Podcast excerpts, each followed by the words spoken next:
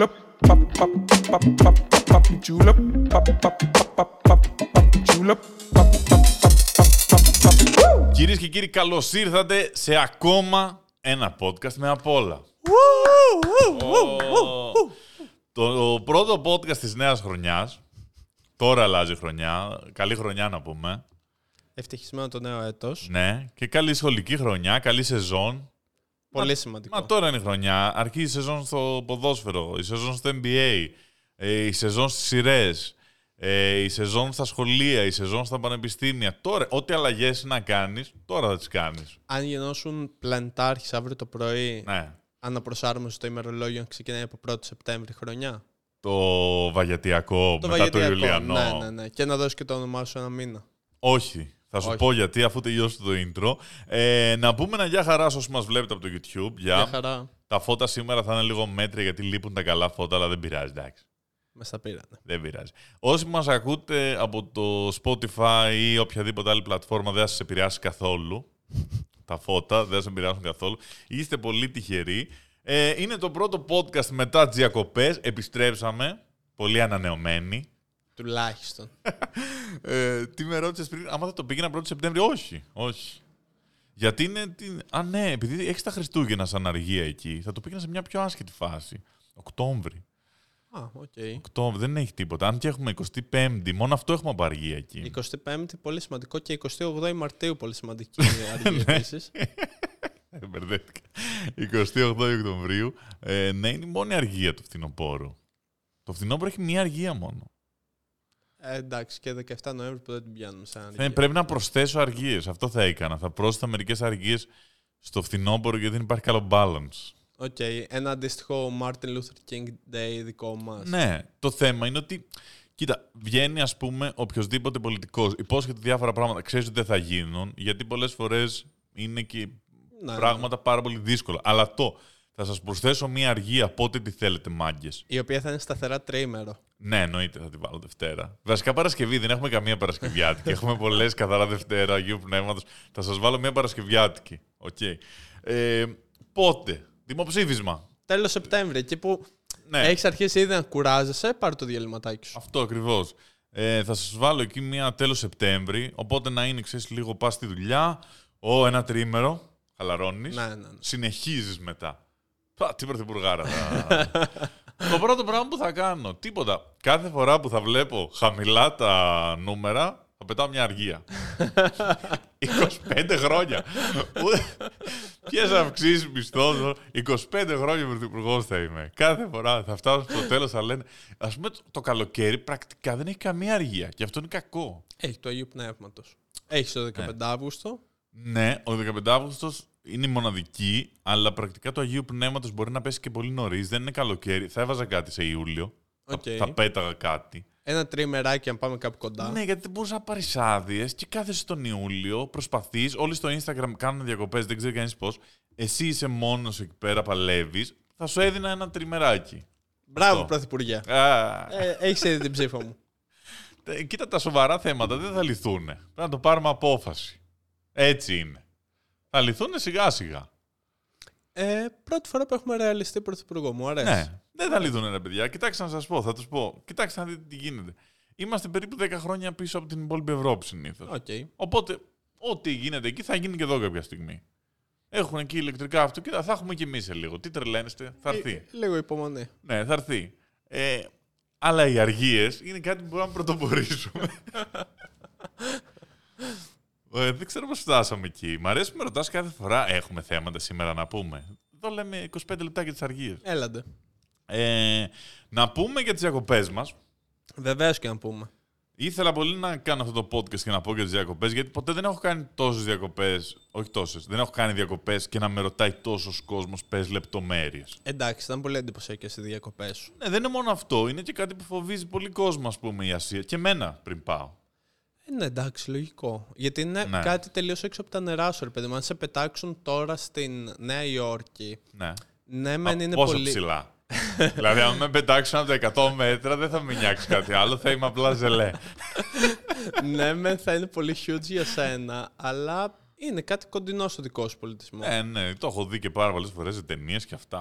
Ναι, τώρα, α- αν σε πάνε στην πιο κοντινή χώρα τύπου Αίγυπτο, Μαρόκο, δεν ξέρεις πώς να συμπεριφερθείς. Αντίστοιχα Ναι. και αν πας Ασία, είναι κάτι τελείως διαφορετικό. Ναι, και, και πολύ πιο δύσκολο να κλείσεις. Α πούμε, ποιοι είναι οι έλεγχοι; Ναι. Τι έλεγχο είχε για να μπεις, τι πρέπει να κάνεις με τη βίζα. Και σε όλα αυτά είναι απορίες. Η νούμερο ένα ερώτηση που μου κάνουν οι πιο πολύ, να πούμε ότι δυστυχώς δεν έχουμε σήμερα τον Άλεξ που ήταν και αυτός σε αυτές τις διακοπές. Ναι. Τώρα δεν ξέρω αν έρθει πιο μετά, θα βοηθούσε. Ε, η νούμερο ένα ερώτηση που μου κάνουν οι πιο πολύ είναι αν πήγαμε ταξιδιωτικό γραφείο. Μμμ. Δεν έχω ταξιδέψει ποτέ με ταξιδιωτικό γραφείο. Ποτέ. Οκ. Δεν ξέρω αν θα το κάνω κάποτε, γιατί εμένα προσωπικά μου αρέσει πάρα πολύ Το να μην έχεις πρόγραμμα. και το να μην έχω πρόγραμμα, αλλά και το να ψάχνω όλα τα τέτοια ταξιδιού. Δηλαδή, από όταν ξεκινάω και προσπαθώ να καταλάβω ποιες πόλεις είναι οι καλές, τι ειναι καλό να κάνεις, τα πάντα. Δεν θέλω να είναι αυτά έτοιμα. Ναι. Τώρα σε κάποιον αυτό μπορεί να αρέσει. Όπως, ας πούμε, δεν μου αρέσει να, να κάνω τίποτα στα μάξι μόνος μου και προτιμάω να το πάω σε ένα συνεργείο και να πω κάτω. Κάποιος μπορεί να τα θέλει όλα έτοιμα. Ναι, Εμένα σίγουρα. στο ταξίδι μου αρέσει να, να τα προσπαθώ να τα καταφέρω μόνος μου. Ας πούμε. Μου δίνει έτσι μια, ένας αίσθημα επιτυχίας. Κοίτα, σε μεγάλα ταξίδια θέλει πάρα πολύ έρευνα από πίσω. Από το Ναι, πού αυτό θα ήταν πολύ πας, τι δύσκολο. θα δεις, το από ποια εταιρεία θα πάρω ταξί για να με κινδυνεύσω και όλα αυτά. Και κάποιοι άνθρωποι ούτε το έχουν με τεχνολογία για να το ψάξουν, ούτε τίποτα. Οπότε Ναι, το ναι, να ναι. πας δύο εβδομάδες στην Ινδία, προφανώς το ταξιδιωτικό θα βολέψει πάρα πολύ στο να τα έχεις όλα συγκεντρωμένα. Καλά, σίγουρα, ναι, δεν είναι ε, τόσο εύκολο. Και εκεί, κοίτα να δεις, γενικά ήταν ένα αρκετά εύκολο ταξίδι τελικά. Πήγαμε Σιγκαπούρη πέντε μέρες και μετά άλλες ε, 12 στο Μπαλί, 13, Οκ. στην Ινδονησία. Η Ινδονησία είναι μια ιδιαίτερη χώρα που ουσιαστικά κάθε νησί είναι full ανεξάρτητο, έχει τελείως τη δικιά του γλώσσα. Και επίσης, ας πούμε, ενώ οι περισσότεροι στην Ινδονησία ε, είναι μουσουλμάνοι, εκεί ήταν Ινδουιστές Να. το οποίο κάνει πολλά πράγματα διαφορετικά. Ε, Συγκλονιστική θρησκεία ο Ινδουισμός σε θέμα αγαλμάτων και ναών. μυθολογίας και Α, ναι. τέτοια, τρομερό. Ναι, ναι. Πήγαμε και σε μια εκκλησία, ας πούμε, τύπου, που κάνουν κάτι σαν λειτουργίες, αλλά είναι σαν σοου, περίεργο. Ναι, ναι, ναι. Και φοράνε κάτι στολές και κάνουν αυτό το χορό που κάνουν έτσι και κοιτάνε δεξιά-αριστερά με τα μάτια πάρα πολύ έντονα και σε κοιτάει έτσι. Και... Αυτό τώρα είναι η εκκλησία τους, ξέρω εγώ, πλάκα είχε.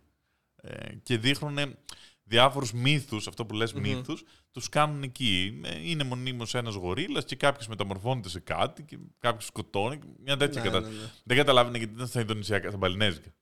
Αυτά που λέγαν. Ε, οπότε απλά κοιτούσες και έκανες έτσι. Τρία ώρα. ήταν πολύ βαρετό από κάποια φάση και μετά, να το πούμε αυτό. Ε, να, να ακούς, ας πούμε, να λένε τόσα πολλά σε μια γλώσσα που δεν καταλαβαίνεις ούτε μία λέξη. Ναι, αλλά φαντάσου τώρα να έρθεις εσύ ως Ιάπωνας και να πας σε μια, κυρια... Μητρόπολη. σε μια κυριακάτικη λειτουργία. Πόσο βαρετό θα σου φανεί. Αυτό ακριβώς. Και εκεί δεν θα πλακωθούν και με σπαθιά, γιατί εκεί πλακώνονται συχνά με σπαθιά. το η οποίο δεν αλήθεια θέλει αυτή. πολλά λόγια. Άντε μόνο να τσακωθούν για την Αγία Λαβίδα. Μέχρι εκεί, ρε ναι, παιδί. ναι, όχι, πάτερ, όχι. Ε, λοιπόν, Σιγκαπούρη, μια απίστευτη, υπερσύγχρονη, wow πόλη, ε, με άπειρους ουρανοξύστες παντού, άπειρα, άπειρα εμπορικά κέντρα. Δεν υπάρχει το πόσα εμπορικά κέντρα είχε. Μπορεί να έχει και, και 70 Louis Vuitton. Μπορεί να έχει και 80 Prada. Όταν λέω εμπορικά κέντρα, δυσκολεύτηκα πάρα πολύ να βρω μια Nike OK. που θέλω να πάρω κάτι Jordan, ας πούμε, γιατί ξέρω ότι έχουν πολλά εκεί στην Ασία. Ε, δυσκολεύτηκα πάρα πολύ. Τα βρήκα σε ένα πλεμπέικο ε, Σνικεράδικο. ο εμπορικό κέντρο. Πολύ, κοίτα, επειδή έχει αυτή την τρομερή υγρασία και ίδιο καιρό συνέχεια, δεν θέλουν να περπατάνε στον δρόμο. Θέλουν να μπουν Εντάξει, λογικό. σε εμπορικό Σε κέντρο. ιδανικές συνθήκες. Ναι, ε, δυσκολεύτηκα να βρω Nike, απ' την άλλη είχε 250 Louis Vuitton. Ε, πολύ ακριβά και γενικότερα ένα ωραίο introduction, ας πούμε, σε τέτοιου τύπου Ασία. Δεν έχει κάποιο χαρακτήρα. Δημιουργήθηκε από τους Άγγλους σαν πόλη, σαν χώρα. Είναι μια πόλη χώρα. Δεν υπήρχε ουσιαστικά πριν την κάνουν οι Άγγλοι ένα λιμάνι και οι Ολλανδοί ε, που θέλανε να έχουν εκεί. Γιατί οι Ολλανδοί είχαν κυρίως πάνω τη Μαλαισία. Ας έχω μάθει και ιστορία τώρα από εκεί. Ε, οι Άγγλοι κάνανε τη Σιγκαπούρη. Το καλό είναι ότι μιλάνε όλα αγγλικά. Την πιο δύσκολη προφορά που έχεις ακούσει ποτέ. Μα είναι τα μάτια μετά. Όλα έτσι μου λέγανε αυτό. Τώρα είναι αγγλικά κανονικά. ε, λέω ένα εσπρέσο και μου λέει Σίνκο double. Single or double. Single double, ναι. Σίνκο double. ε, εκεί ήταν και ξέρεις το πρώτο τέτοιο μετροπικό μέρος με, με Ασιάτες στην Ασία. Οι οποίοι δεν σου μιλάνε καθόλου. Οι Κινέζοι σου μιλάνε καθόλου. Μπήκα σε πόσους ταξιτζίδες και δεν μου είπαν ποτέ ούτε γεια. Δεν σε κοιτάνε στα μάτια ποτέ. Από Δεν σε- ευγένεια ή από αγένεια; Δεν ξέρω. Έτσι τους έχουν μάθει να είναι. Οκ. Ε, ε, έτσι κι αλλιώς ο χαιρετισμός τους είναι έτσι σε όλους αυτούς τους λαούς. Δεν σε ακουμπάνε εύκολα. Ναι, ναι, ναι. δεν σου μιλάνε έτσι τόσο εύκολα αν δεν τους μιλήσεις. Ε, είναι ρε παιδί μου, ο καθένας έχει το χώρο του. Το οποίο είναι πολύ ωραίο να πούμε. Ναι, δεν ήταν άσχημο. Σε μια μεγαλούπολη ταιριάζει Μμμ. ε, αυτό. Ωραία η Σιγκαπούρη, δεν θέλει παραπάνω από τρεις μέρες. Δηλαδή και αυτές όσες κάτσαμε εμείς πολλές ήταν. Έχει διάφορους ουρανοξύστες εκεί, μια μαρίνα φοβερή. Και μετά είναι το Μπαλί που ήταν η πρώτη μου ουσιαστικά εμπειρία σε τριτοκοσμική χώρα. Γιατί αυτό που δεν περίμενα είναι ότι όντως είναι μια τριτοκοσμική χώρα. Να πούμε εδώ ότι ήταν και το πρώτο σου ταξίδι εκτός Ευρώπης, έτσι. Ναι, ναι, ναι, ουσιαστικά ναι. Ε, και ήταν, είναι ιδιαίτερο, ρε παιδί μου, να βλέπεις α- αυτά τα επίπεδα αναρχίας που έχουν αυτές οι χώρες. Λειτουργικής αναρχίας. Λειτουργική, η αναρχία ήταν σοκαριστική λειτουργική. Δηλαδή, ας πούμε, δεν έχουν stop στους δρόμους, δεν έχουν φανάρια. Είδα ένα φανάρι στην πρωτεύουσα, δεν ξέρω καν, δεν του έδινε κανεί σημασία, ήταν σαν να μην υπάρχει. Ε, δεν έχουν προτεραιότητα. Δηλαδή, όταν ρώτησα ποιος έχει προτεραιότητα, μου λέγανε τι εννοείς. Αυτός θα περάσει πρώτος. Το λέει και η λέξη. Και τους λέω στην ε, Ευρώπη έχουμε προτεραιότητα. Αυτός που έρχεται από δεξιά. Και άμα είναι πρώτος ο άλλος. Ρε φίλε. ε, ο τοπίο γενικά. Ενώ ε, επικρατεί ένα τρελό χάος στους δρόμους, παντού δίκυκλα εντωμεταξύ οδηγούσα και μηχανάκι συνέχεια εκεί, ενώ δεν το έχω με τα μηχανάκια. Συγχαρητήρια και για το δίπλωμά σου. Ναι, ναι, ναι, πήγα, έβγαλα δίπλωμα πριν πάω εκεί και οδήγησα εκεί στο απόλυτο τρελάδικο. Με χιλιάδες, εκατομμύρια μηχανάκια να έρχονται από εδώ, από εκεί. Ναι. Δεν μπορεί κανένα βίντεο να, να το κάνει να φαίνεται Να το πόσο, αποτυπώσεις. ναι, πόσο παλαβά είναι στην οδήγηση. Ειδικά στις διασταυρώσεις που περνάνε όλοι και απλά κοιτιέσαι και φωνάς. Με λυπόντουσαν συχνά. Με λυπόντουσαν. Ευτυχώς είμαι σαν τη μήγα μες στο γάλα. Ε, εκεί παντελώς άσχετος, οπότε βλέπανε στο τουριστικό μου βλέμμα την, α, ότι δεν μπορώ να τα καταφέρω. Και πολύ- Νομίζω ότι και σαν λαός δεν το έχουν και καθόλου με μουσια και τέτοιο. Οπότε αν έχεις μουσια, νομίζω ναι, ότι ναι, κάνεις τους πολύ αρέσει, μπάμ. τους αρέσει πολύ γιατί δεν, δεν βγάζουν. Ναι, Θα νομίζω θέλανε να είχαν. Κάνει αυτό. πολύ μπάμ ότι είσαι τουρίστας. Ναι, ναι, ναι. Μου λέγανε ότι μοιάζω με τον Κόνορ Μαγκρέγκορ. το οποίο ήταν απλά αυτός που σας έρχεται στο μυαλό με μουσι. γιατί δεν μοιάζω καθόλου. δεν μπορούσα να μοιάζω λιγότερο. Γενικά δεν τους ενδιαφέρει η προσωπική ασφάλεια σε κανένα τέτοιο. Κάναμε, ας πούμε, ε, μια εκδρομή με γουρούνες, θεοπαλαβή. Πήγαμε στα πιο δύσκολα μέρη που έχω πάει ποτέ. Και μας λέει να κάνουμε ένα break και μας βγάζει μπύρες. Για. Ε, έτσι, ανάμεσα στο διάλειμμα μας έβγαλε μπύρες. Ναι, μια χαρά. Και ε, του λέω πόσο είναι το αλκοόλ, το όριο. Και λέει δεν έχει. Δεν το πίστευα, το γκούγκλαρα μετά και δεν έχει όριο στο αλκοόλ. Είναι ρε παιδί μου ότι ξέρω εγώ μην πίνεις. Σου λέω ήταν κανονικά σαν αναρχία. Ποιος έχει προτεραιότητα; λογική. Όποιος περάσει πρώτος. Ε, πόσο είναι το όριο στο αλκοόλ; Όσο πίνεις. θες εσύ να είναι, μην πίνεις. Γενικότερα, αν προκαλέσει, ας πούμε, κάποιο ατύχημα, είναι σοκαριστικές οι, οι ποινές. Μμμ. Αλλά δεν θα σε πιάσουν επειδή ήπιες. Δεν θα σου δώσουν μια ποινή επειδή ήπιες. Ενώ δεν προκάλεσε κανένα ατύχημα. Σου φαίνεται πολύ παράξενο αυτό. Στον Παλί έχει αντίστοιχες κουλές ποινές που δεν ξέρεις αν θα βρεθείς στη φυλακή ξαφνικά όπως είναι στα Ναι. Αραβικά Εμμυράτα, ας Ναι, πούμε. ναι, ναι. Α πούμε, στη Σιγκαπούρη για ναρκωτικά, πολύ μικρές ποσότητες. Το, το απόλυτο τίποτα είναι θάνατος. Ναι, ναι, εντάξει. Είναι όπως έχουν βγάλει τώρα για Ναι. το Μουντιάλ, ας πούμε. Ναι, κάτι ναι, ναι, που όχι, λες όχι, ότι- είναι πολύ έντονος. Ναι. Και για πολλά πράγματα. Ε, απίστευτη ασφάλεια. Δεν έχω νιώσει πιο ασφαλής ποτέ. Μμμ. Τα, ούτε στην Νορβηγία, ας πούμε, ούτε στην Γερμανία, πουθενά δεν έχω νιώσει τόσο ασφάλεια. Δεν θα με έκλεβε ποτέ κανένας με τίποτα. Ε, τρομερά φθηνά όλα. Είναι πολύ ωραίο να είσαι τόσο πλούσιος. Πολύ περίεργο. Ε, εδώ τους έλεγα εντάξει, στην Ελλάδα εμείς δεν έχουμε λεφτά τώρα. Με 700 και 800 ευρώ ζούμε. Και όταν κάναν την αντιστοιχεία, λέγανε πω με 800 ευρώ θα είχα ε, 3 bedroom villa με πισίνα. Με 800 ευρώ νοικιάζει με υπόγειο σαν μπελόκηπους αυτή τη στιγμή. και έχει, είναι full εκεί το digital nomad, όπου πάνε διάφοροι Ευρωπαίοι, Δυτικοί, Αμερικάνοι και αυτά, ε, ζουν εκεί και κάνουν μια δουλειά με τηλεργασία. Εντάξει, κοίταξε να δεις, άμα έχεις ένα στάνταρ εισόδημα το οποίο δεν απαιτεί τη φυσική σου παρουσία και βγάζεις 3 χιλιάρικα το μήνα, Το να είσαι εκεί είσαι βασιλιάς. Και με χίλια είσαι.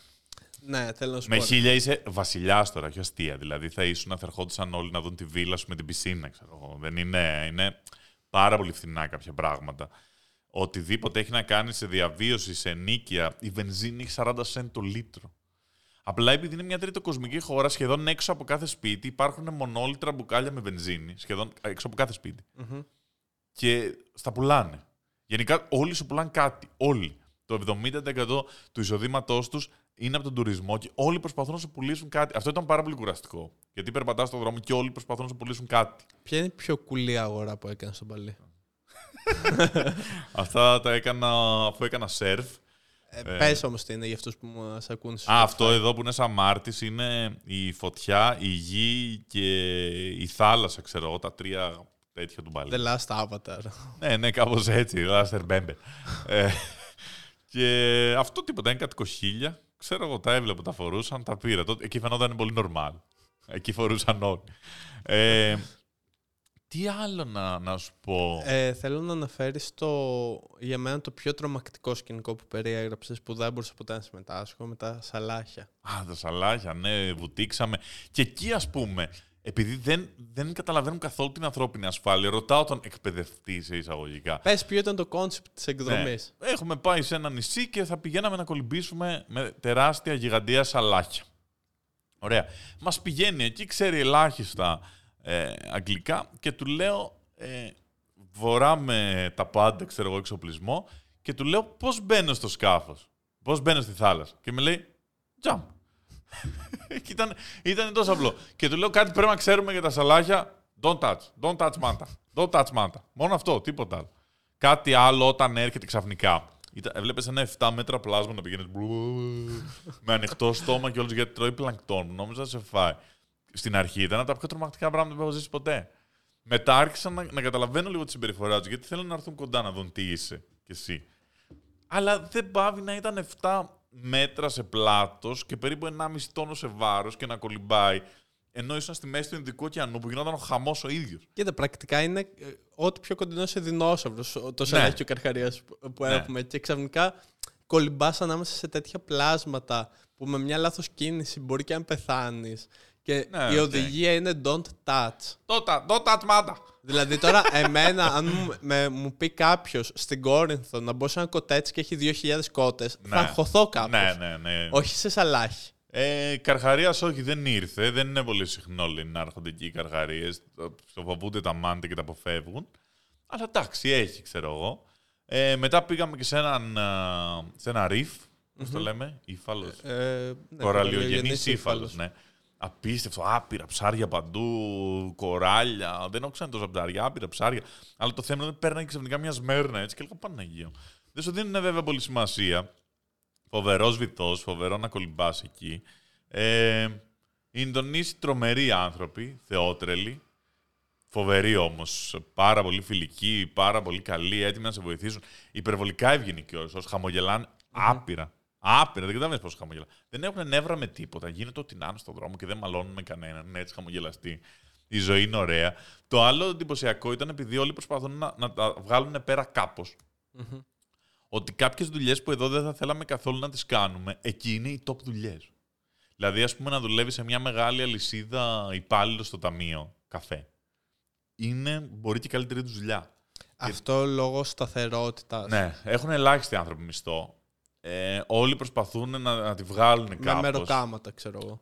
Οτιδήποτε. Ό,τι κάτι. Οτιδήποτε. Δηλαδή, ας πούμε, ήθελα να νοικιάσω μια μέρα μηχανάκι σε ένα άλλο χωριό που είχα πάει και απλά περπατούσα στον δρόμο. Βλέπω τρεις τύπους να κάθονται. Λέω, παιδιά, κάνα μηχανάκι.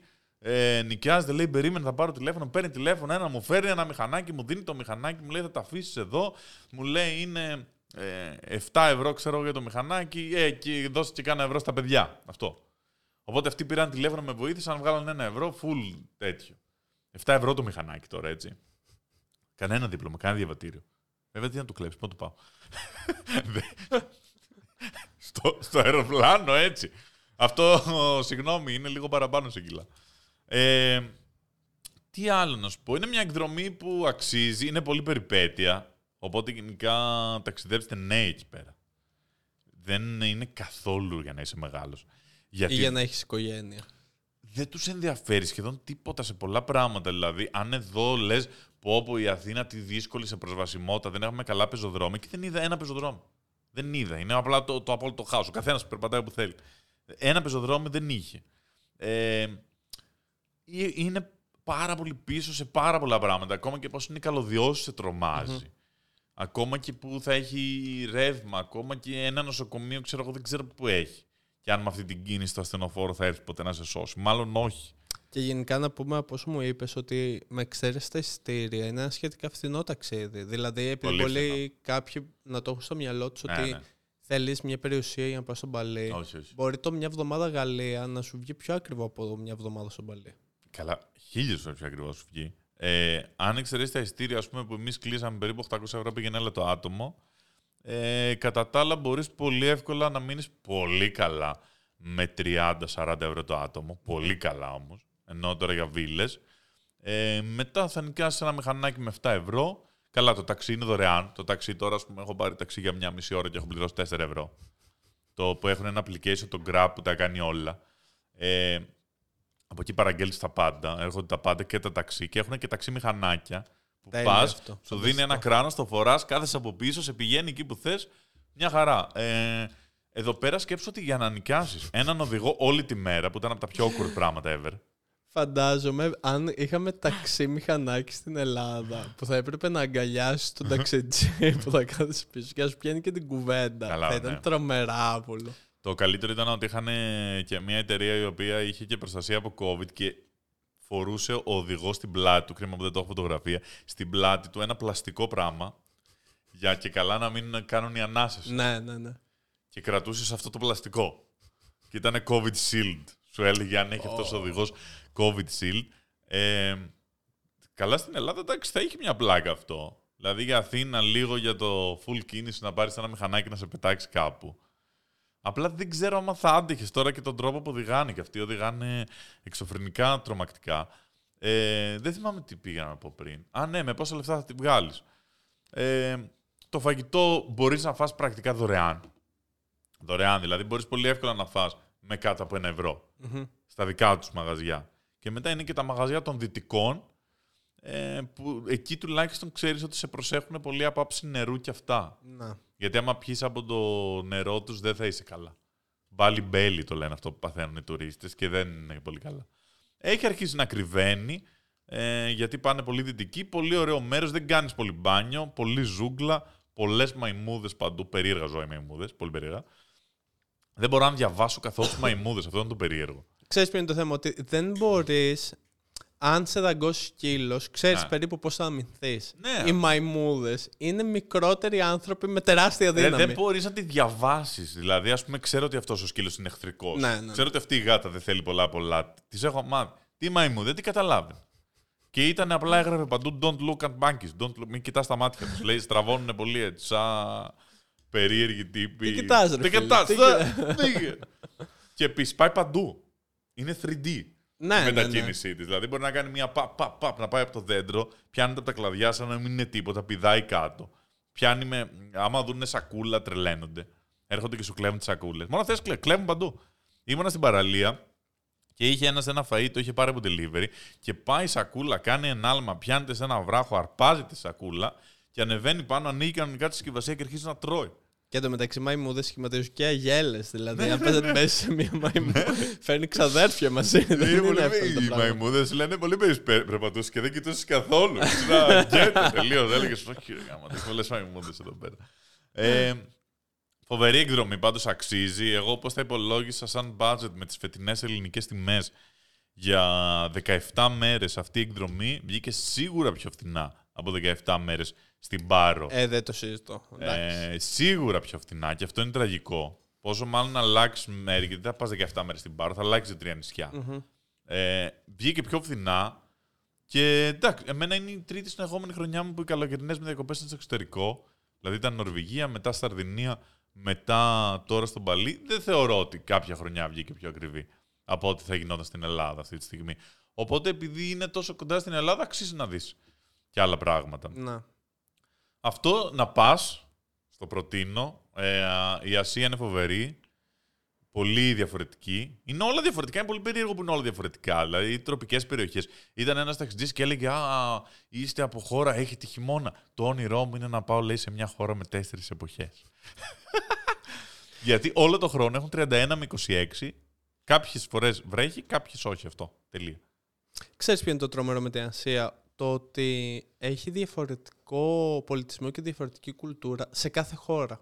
Ναι. Δηλαδή, Huge. Προφανώς έχουμε διαφορές εμείς με τους Πορτογάλους, αλλά η βασική ιδέα παραμένει ίδια. Ήμασταν Ε, πολύ ενώ- κοντά όμως και τα λέγαμε. Ε, Κατάλαβες. Ακριβώς, ενώ τώρα το να πας, ας πούμε, Μογγολία με το να πας Ιαπωνία, Ναι. είναι κάτι, Και υποτίθεται αυτό είναι κοντά. ναι, Ναι. είναι κάτι τέρμα διαφορετικό. Δηλαδή, αν πας, αν έχεις το χρόνο και το budget και κυρίως την όρεξη να κάνεις ένα backpacking στην Ασία, Μμ. θα δεις 100 διαφορετικούς πολιτισμούς. Ναι, ναι, όχι. Αξίζει πολύ Ασία. Αξίζει πολύ. Ε, εντάξει, είναι κουραστικό το 13 ώρες στο αεροπλάνο και μετά όλη η φάση jet lag και αυτά για να επανέλθεις. Δεν μπορείς να πας για τρίμερο. Ναι. Ε, αλλά αξίζει πάρα πολύ να πάτε. Δεν ξέρω τι άλλο θέλει να ρωτήσει κανένας. Εντάξει, μην το κάνουμε και καθαρά Ναι, για αυτή ναι. την εκδρομή. Εγώ θεωρώ ότι μπορεί να το κάνει κάποιος πολύ οικονομικά Μμμ. και έχει τρομερή ασφάλεια και είναι πάρα πολύ ωραία και κάτι πάρα πολύ διαφορετικό και ιδιαίτερο και πραγματικά αξίζει full. Δηλαδή, εμένα μου άρεσε πολύ το πόσο περιπέτεια ήταν.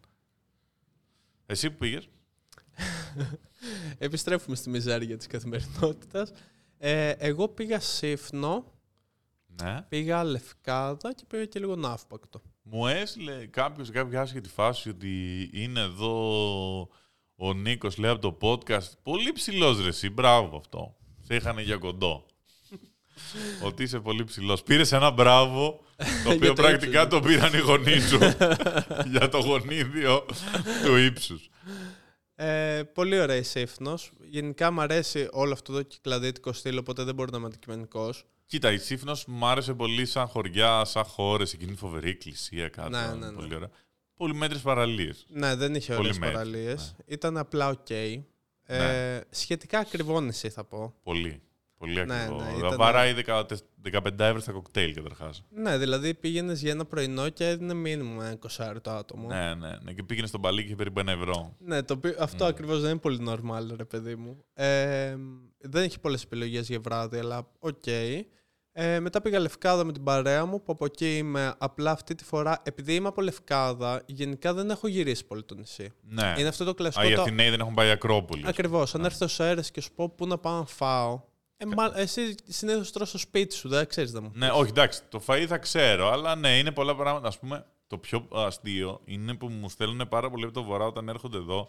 Έλα ρε, σε ποιο ξενοδοχείο να μείνω στην Αθήνα. Ναι, Και τους λέω, έχω σπίτι, δεν μένω σε ξενοδοχεία. ακριβώς. δηλαδή δεν ξέρω. Ξέρω καλύτερα στο Λονδίνο από ότι στην Αθήνα. Δεν έχω μείνει ποτέ σε ξενοδοχείο στην Αθήνα. Έχω πάει στο President. Ε, τριήμερη με το σχολείο. ξέρω, εγώ πήγαινε εκεί.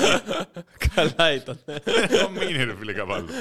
Ε, αλλά τώρα ήταν η πρώτη φορά που τη γύρισα. Δηλαδή πήγα στις περισσότερες παραλίες, πήγα σε διάφορα μέρη. Γενικά δεν είμαι πολύ φαν της Λευκάδας παρόλο που είμαι από εκεί. Γιατί αν εξαιρέσετε φυσική ομορφιά που εντάξει έχει τρομερές παραλίες. Το πρόβλημα των επτανήσεων, τα χωριά ναι, είναι λίγο ακριβώς. Δηλαδή δεν έχεις κάτι να δεις. Που εγώ γενικά είμαι πολύ υπέρ του να δω κάτι σε θέμα πολιτισμού και όχι σε θέμα φυσικής ομορφιάς. Δηλαδή και τα ταξίδια μου στο εξωτερικό προς τα εκεί προσανατολίζονται. Ναι. Ε, Εντάξει, τώρα οι καλοκαιρινές διακοπές είναι πολύ δύσκολο αυτό που λες. Ναι. Εκτός άμα πας εξωτερικό. Ρε για να παιδί δεις μου, κάτι. μπορεί να δεις στην Κέρκυρα, ας πούμε, υπάρχει μια ωραία αρχιτεκτονική, υπάρχει μια πόλη. Ναι, Στη γιατί δεν, Λευκάδα είναι, δεν δεν, υπάρχει μοιάζει αυτό. με Ελλάδα, γι' αυτό είναι ωραία. Ναι. Είναι Ιταλία. Εντάξει, ναι, κλασικά είναι ετικά όπου πας και Ρόδο αν πας αντίστοιχα. Οι Βενετοί, πόσο βαριόταν στη Βενετία και πήγαν να πούμε στο μισό πλανήτη. Τι βαρεμένοι άνθρωποι. Δεν μπορούσα ποτέ να καταλάβω. Πάμε στην Κέρκυρα. Άντε την Κέρκυρα, ναι. Αλλά και στην Κρήτη ήταν. Ναι, Και- Στη και, Ρόδο. Και στη Ρόδο. έχει το κάστρο των Ιπποτών, ξέρω εγώ. Αυτά πιστεύεις. Αυτό όλο της εξερεύνησης θα ήσουν, ας πούμε, εξερευνητής. Δηλαδή οι Άγγλοι. Βέβαια, οι Άγγλοι, οκ, το καταλαβαίνω. Ας πούμε, αν ήμουν στην Αγγλία, οκ. Και ζούσα το 1800, το 1700 στην Αγγλία. Ναι. Απέσια, βροχή, χάλια, μουντάδα, εγκληματικότητα στο βόλ. Θα ψινόμουν να πάω Αφρική. Βοβονική πανόλη, ξέρω ναι, εγώ. θα ψινόμουν να πάω, ξέρω εγώ, στην Ινδία, στην Ινδονησία, στην ε, Αφρική. Θα ψινόμουν, θα με έψινε. ξέρεις ποιο είναι το θέμα, ότι μιλάμε για μια εποχή που το Λονδίνο-Οξφόρδη ήταν περιπέτεια. Ναι. Δηλαδή Α, τώρα- Δεν ήταν τρελό ότι αποφασίζαν να πάνε στη Νότια Αφρική. Ναι. Και αν δεν έφτανε ποτέ, δεν θα το μάθαινε και κανένας, έτσι. Ναι, ναι. Δηλαδή, ε, φεύγει για την Νότια Αφρική, λογικά θα έχουμε νέα του σε τρία με τέσσερα χρόνια αν φτάσει. ναι. Αν δεν έχουμε, μάλλον έχει πεθάνει κάποιος ενδιάμεσο.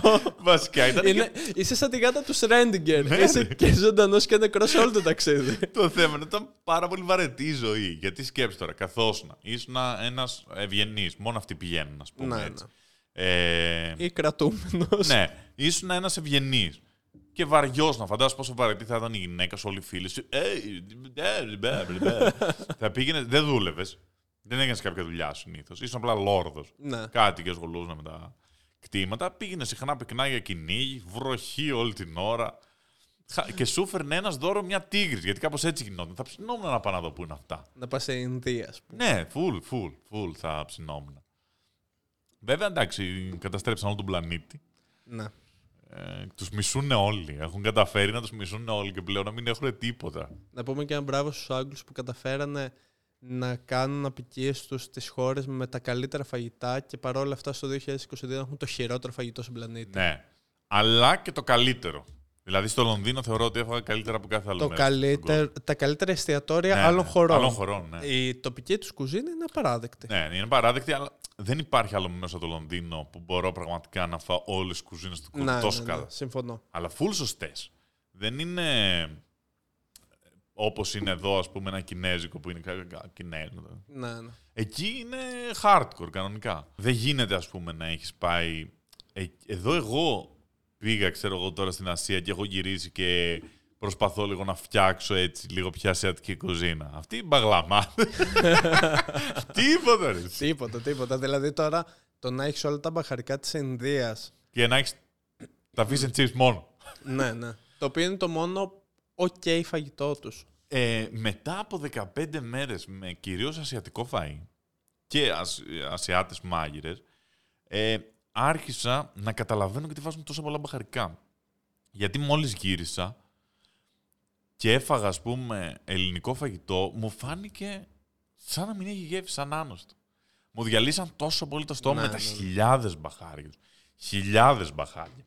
Είναι τόσο έντονα τα μπαχάρια που ακόμα και όταν τρως από αλυσί- αλυσίδα μπέργκερ, είναι πολύ πιο έντονο από εδώ. Όλα. Ξέρεις ποιο είναι το τρομερό, το ότι πρακτικά, ειδικά σε κάτι ταϊλανδέζικα που αναμειγνύουν πάρα πολλά βασικά είδη, τύπου κιμά, αυγό, ρύζια, Ναι, ναι. δεν αντιλαμβάνεσαι τι κρέας τρως, ας πούμε. Καλά, σαφέστατα. Πιο πολύ δεν τρώνε και ποτέ. Ναι. Είναι σχεδόν όλοι vegan. Ε, δεν τρώνε κρέας. Όχι εντωμεταξύ, όχι γιατί δεν θέλουν. Εντάξει. Και λόγω θρησκείας. Είναι γιατί είναι πανάκριβο. Ναι, εντάξει, ναι, να σου πω κάτι. Αντίστοιχα και εμείς πριν 60 χρόνια στην Ελλάδα. Γενικό, Ήτανε- ναι, όλη η Ινδονησία, με το που πήγα στην Ινδονησία, όλες οι εικόνες από τις ιστορίες των πατεράδων μας Ναι. τις έβλεπα μπροστά μου. Τις έβλεπα μπροστά μου. Ήταν ακριβώς ό,τι περιγράφαν. Ότι δεν γίνεται, αν έχεις μια γελάδα, που ήδη είναι τρομερό να έχεις μια γελάδα, προτιμάς να έχεις πάρα πολύ γάλα, Μμμ, παρά να, να φας μία φορά γελάδα. ναι. Αν έχεις κότα, θα φας αυγά. Αυγό βάζουν παντού. Παντού έχει ένα αυγό μέσα. Ό,τι και να βάζει έχει ένα αυγό. Αλλά δεν υπάρχει περίπτωση αυτή την κότα να τη φάνε από τη στιγμή που του παράγει αυγά. Τους φαίνεται πολύ τρελό ότι θα σκοτώσω αυτή την κότα που μου έχει παράγει 2.000 αυγά για να φάω μία φορά κότα. ναι. Ε, αυτό, οπότε δεν τρώνε κρέας. Γιατί θα πάρουν τα αυγά αυτό. Όπως ήταν στην Ελλάδα πριν 60 χρόνια ακριβώς. Ακριβώς. Αυτό το τρώγαμε κρέας μια φορά το μήνα. Τρώγαμε κρέας στις γιορτές. Ε, τι λέγαμε πριν, Α, λέγαμε Αγγλία, πέθανε και η Βασίλισσα Ελισάβετ. Goodbye, Elsa. Ε, ναι, η Λίλιμπετ. Εν τω μεταξύ, ε, έχει βγει και το Crown φοβερή σειρά. Ναι, απίστευτο. Πίστευτη σειρά. Η οποία νιώθεις- σταμάτησε τώρα τα γυρίσματά της. Ε, ναι, εντάξει τώρα, αλλά ξαναμπήκε στο top 10 του Netflix, είδες. Ναι. Ε, και ένιωθες ότι τους ξέρεις λίγο καλύτερα. Αρκετά μισητή στον υπόλοιπο κόσμο, αλλά απ' την άλλη έχει πλάκα να τους βλέπεις. Δηλαδή είχαν ένα, έναν άνθρωπο που συμπαθούσε την Ταϊάννα και μετά δεν είχαν Ταϊάννα. ας πούμε. ναι, ναι, ναι. Δεν μπορείς ξέρω εγώ, να συμπαθήσεις το- τον Κάρολο με τίποτα. Εντάξει, κοίτα, ο Κάρολος ανήκει σε αυτή την κλειστή κατηγορία όπως είναι ο- ο George Bush ο νεότερος. Ναι. Όπως είναι και κάποιοι Έλληνες πολιτικοί που έχουν διατελέσει και πρωθυπουργοί στο παρελθόν. που δεν μπορείς να τους κακιώσεις. Δηλαδή, ανοίξεις Ναι. την κατηγορία το τι να κάνει ο κακομοίρης, ρε παιδί Τι μου. αγγλόφατσα έχει όμως. Ναι, ναι, ναι. Ορισμός αγγλόφατσα. Έτσι λίγο κόκκινος από τις μπύρες. Ναι. Είναι... Εν τω μεταξύ, δεν μπορώ να καταλάβω πώς γίνεται να λατρεύουν τόσο πολύ τη, τη βασιλική οικογένεια και τη Βασίλισσα. Δεν μπορώ καθόλου να το Ξέρεις τι, αυτό ήταν Να μια έρθω απορία στα που είχα και είχα πιάσει μια κουβέντα με Άγγλους στο Λονδίνο. Όπως ήταν απορία μου, ας πούμε, τα όπλα στην Αμερική, το Ναι. τι κόλλημα έχετε με τα όπλα, ήταν αντίστοιχη ερώτησή μου για τη Βασίλισσα στην Αγγλία. Και το έχουν το ότι σε ένα μεγάλο μέρος μας επιστρέφει άπειρα λεφτά από τον τουρισμό και το merch. Είναι δηλαδή το βασικό μας Εντάξει, εξωθέατο. Ναι, αυτό. Γιατί και εμάς, η δική μας πολιτική. ε, ναι, είμαι σίγουρος ότι είναι κερδοφόρα business. Ναι, ναι, ναι. Γι' αυτό δεν σου λέω γιατί δεν τρελαίνονται που την πληρώνουν. Σε καμία περίπτωση δεν ε, την πληρώνουν. Κερδίζει το Βρετανικό κράτος. Ε, Εν τω Σίγουρα. μεταξύ, παρένθεση εδώ, αυτοί έχουν βασιλεία, αλλά και εμείς που δεν έχουμε σαν θεσμό τη βασιλεία, έχουμε μια οικογενειοκρατία που θυμίζει πάρα πολύ τη βασιλεία. Αριστοκρατία. Έχουμε Ναι, πέντε εντάξει. οικογένειες. Δηλαδή είναι πολύ μικρές οι πιθανότητες τελικά να γίνω πρωθυπουργός και να σας φέρω τις αργίες σας. Κυρίως λόγω επιθέτου.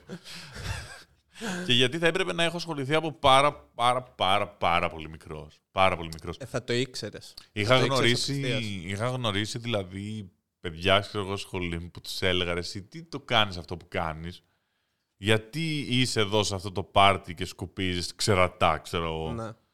γιατί; Και μου έλεγε γιατί θα να γίνω βουλευτής αυτό είναι το, ο στόχος μου στη ζωή να γίνω βουλευτής και για να γίνω βουλευτής πρέπει να μπω στα 18 να πάω σε 1500 ομιλίες, να χειροκροτήσω, να καθαρίσω, να κολλήσω αφήσεις, να γλύψω, να ξαναγλύψω, να είμαι εκεί δίπλα, να κάνω ό,τι χρειάζονται και κάποια στιγμή να έρθει και η δικιά μου σειρά. Να. Αυτό. Δεν υπάρχει άλλος τρόπος να μπω, ας πούμε, να, ε, να γίνω πολιτικός.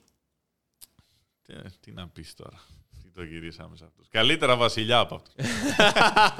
Ε, ρε Βασίλεια. Ε, ναι, η Βασίλισσα Ελισάβετ, τι άλλο να πούμε για την Βασίλισσα. Δεν την έχω γνωρίσει, δεν με καλέσουν στην κηδεία, το οποίο με θλίβει. Ε, η Βασίλισσα εντωμεταξύ ήταν ο νούμερο ένας στόχος των συνωμοσιολόγων ότι είναι φίδι, ερπετό, που πίνει αίμα μωρών για να πάρει ανθρώπινο ναι, μορφή, έτσι. Γρηγόρης Πετράκος που έχει μπει τώρα αυτό Ναι, η ναι, ναι, οντότητα που μπράβο, κατοικεί μπράβο. μέσα της. Ε, εμένα η απορία μου για τη Βασίλισσα είναι η εξής. Ε, είδα πάρα πολλά story, rest in peace, Story, story. μπλα μπλα μπλα, ξέρω εγώ, goodbye. Ε, Της Όχι, Γιώτας μπορώ από να- το Καπανδρίτη, ξέρω εγώ. ναι, ναι. Και η βασιλική οικογένεια απάντησε. Thank you for the thoughts. Μπορώ να καταλάβω ότι ήταν ένα ισχυρό σύμβολο. Μπορώ να καταλάβω το- ότι ήταν ένα ισχυρό γυναικείο σύμβολο. Αλλά δεν έχει ταυτιστεί με τίποτα καλό. ναι. Πραγματικά δηλαδή, εντάξει, εμείς λόγω Κύπρου έχουμε πολύ συγκεκριμένα παραδείγματα. Αλλά έχει κάνει, ό,τι έκανε στην Κύπρο έχει κάνει άλλα 10 σε όλο τον πλανήτη. Καλά, ναι. Δεν μπορώ να καταλάβω πώς. OK, cult φιγούρα προφανώς, αλλά μέχρι ενός σημείου. Και για το μισό πλανήτη εκπροσωπεί και όλο το αποικιακό, Ναι, ναι, ναι, αποικιοκρατικό ας πούμε. Δηλαδή τώρα πες έναν Ινδό, σε έναν Πακιστανό, σε όλη την Ασία για τη Βασίλισσα, ναι, δεν θα είναι πολύ happy. Τη μισή Αφρική, εν τω μεταξύ, τι- όλο, το- όλο τον πλανήτη είχαν. Ναι, ναι, Πώς ναι. κατέρευσαν έτσι. Ήταν κάτι περιόδους όπως και το Βέλγιο. Τι απικίες είχε το Βέλγιο. Καλά το παντού. Βέλγιο, ναι, πραγματικά το φοβερό είναι οι Ιταλοί, δεν πήγανε ποτέ καν απέναντι. Τύπου οι Πορτογάλοι είχαν πάει στη Βραζιλία. Οι Ισπανοί παντού και οι Ιταλοί ήταν σε φάση «No, no, Έτσι ήταν και η Κίνα. uno Και η Κίνα στην αρχαιότητα όλη τη φιλοσοφία ήταν λίγο πιο αμυντική. Καλά είμαστε εδώ που είμαστε, ναι. δεν πάμε πουθενά. Ενώ οι Ιάπωνες όλη την Ασία. Ναι, ναι, ναι. Δεν γινότανε. Άμα είσαι από νησί, είπα είναι έβρε. Να πάτε. Τι είναι απέναντι, θέλω να δω. ε, ε, ξεκινάνε και τα σχολεία τώρα. Ωραία περίοδος. Να Αν δεν ξεκινάνε τα είσαι σχολεία. Ναι, ωραία ήταν. Μ' άρεσε το σχολείο, δεν μπορώ να πω. Μ' άρεσε πάρα πολύ. Και εμένα, ωραία περνούσα. Μ' άρεσε πολύ λιγότερο το πανεπιστήμιο σε σχέση με το σχολείο. Το πανεπιστήμιο ήταν παντελώς ηλίθιο. Ναι. Παντελώς. Και θα ήθελα τόσο πολύ να έχω ζήσει κανονικός σε εισαγωγικά πανεπιστήμιο που έχω δει στις ταινίες, να είμαι σε ένα κάμπους και να μένουμε εκεί. Και να... Απίστευτο. Να είσαι σε αδελφότητα, ξέρω εγώ. Ναι, ναι, εντάξει, δεν θα ήθελα να είμαι σε αδελφότητα. Θα ήθελα να τις μισώ τις αδελφότητες και να τις πολεμήσω και να τις ρίξω. Sorry. Εγώ πιστεύω ότι θα φτιάχνε δική σου αδερφότητα που θα πιάνετε ρετσίνες, ξέρω εγώ. Θα ήταν λίγο Καλά, περίεργο. πανεύκολα, αλλά ναι, αυτό. Αν με στεναχώρησε κάτι στο πανεπιστήμιο, είναι ότι πρακτικά έκανες μισό φίλο. Ναι, εντάξει. Κοίτα, εγώ να πω την αλήθεια, επειδή δούλευα από πρώτο έτος, δεν, εγώ. δεν πάταγα πάρα, πάρα πολύ. Πήγα εγώ, για τις καθόλου. εξεταστικές περισσότερο. Ναι, αλλά, ήταν λίγες σχολές που έπρεπε να πατάς. Ακριβώς και ήταν και πάρα πολύ απρόσωπο. Λίγο, ναι, δεν σε ξέρει κανένας. Ναι. Έμπαινες, ας πούμε, σε ένα μάθημα που χρωστούσες, ξαφνικά τα τρία-τέσσερα άτομα από το έτος σου το είχαν περάσει. Έμπαινες, κοιτούσες μέσα στο αμφιθέατρο, δεν ήξερες κανέναν. Απίστευτο και αυτό που έχεις πει σε ένα top 10 στο πρώτο δίμηνο της σχολής, πώς πηγαίνει για καφέ με 45 άτομα. Καλά, 150 άτομα. Απλά πήγαινες και έλεγες Γεια, από πού είσαι, Γεια, τι κάνεις, από πού Ναι, είσαι, ναι, «Α, ναι. εγώ από τέτοια. Είμαστε, ήμασταν και από μακριά. Βέβαια, εγώ επειδή ήμουν σε ρέο στη Θεσσαλονίκη, ε, το 90% του σχολείου μου είχε περάσει στη Θεσσαλονίκη. Ναι. Δηλαδή, ο αν όχι το 90%, το 60% ήταν στη Θεσσαλονίκη, κάποιοι Γιάννενα, κάποιοι Ξάνθη, αλλά δεν δηλώναμε Αθήνα. Και επειδή η Αθήνα ήταν πάντα πιο πάνω, Μμμ. δεν πήγαινε κανένας στην Αθήνα, ήμασταν όλοι εκεί πέρα. Οπότε είχες γνωστούς σου, έβαζες έτσι και λίγο να το εμπλουτίσεις ε, με μερικούς άλλους. Αλλά εντάξει, δεν έχω κρατήσει πολλές παρέες. Εν τω μεταξύ, τι Το περίεργο, Πασχάλ, το βλάκα από το, από το γυμνάσιο με αυτόν ήμουν. τι περίεργο που στο πρώτο εξάμεινο κάνεις ένα τουρνέ σε όλες τις σχολές. Συνέχεια. Ξέρεις έναν που σπουδάζει στο παιδαγωγικό. Συνέχεια. Θα πάω. Ε, κοίτα, εμείς πηγαίναμε πολύ για καφέ στο κηλικείο της φιλοσοφικής. Γιατί εμείς δεν είχαμε πολλές γυναίκες. Ήταν κοντινές όμως οι σχολές σας. Η Θεσσαλονίκη έχει ένα κάμπος που είναι όλε οι σχολές μέσα. Ε, εντάξει. δηλαδή σε αυτό είναι πρακτικά κάμπους. Τα ίμια. Ναι, μπορείς να περπατήσεις. Έχει 100.000 φοιτητές εκεί μέσα. Απίστευτος χώρος.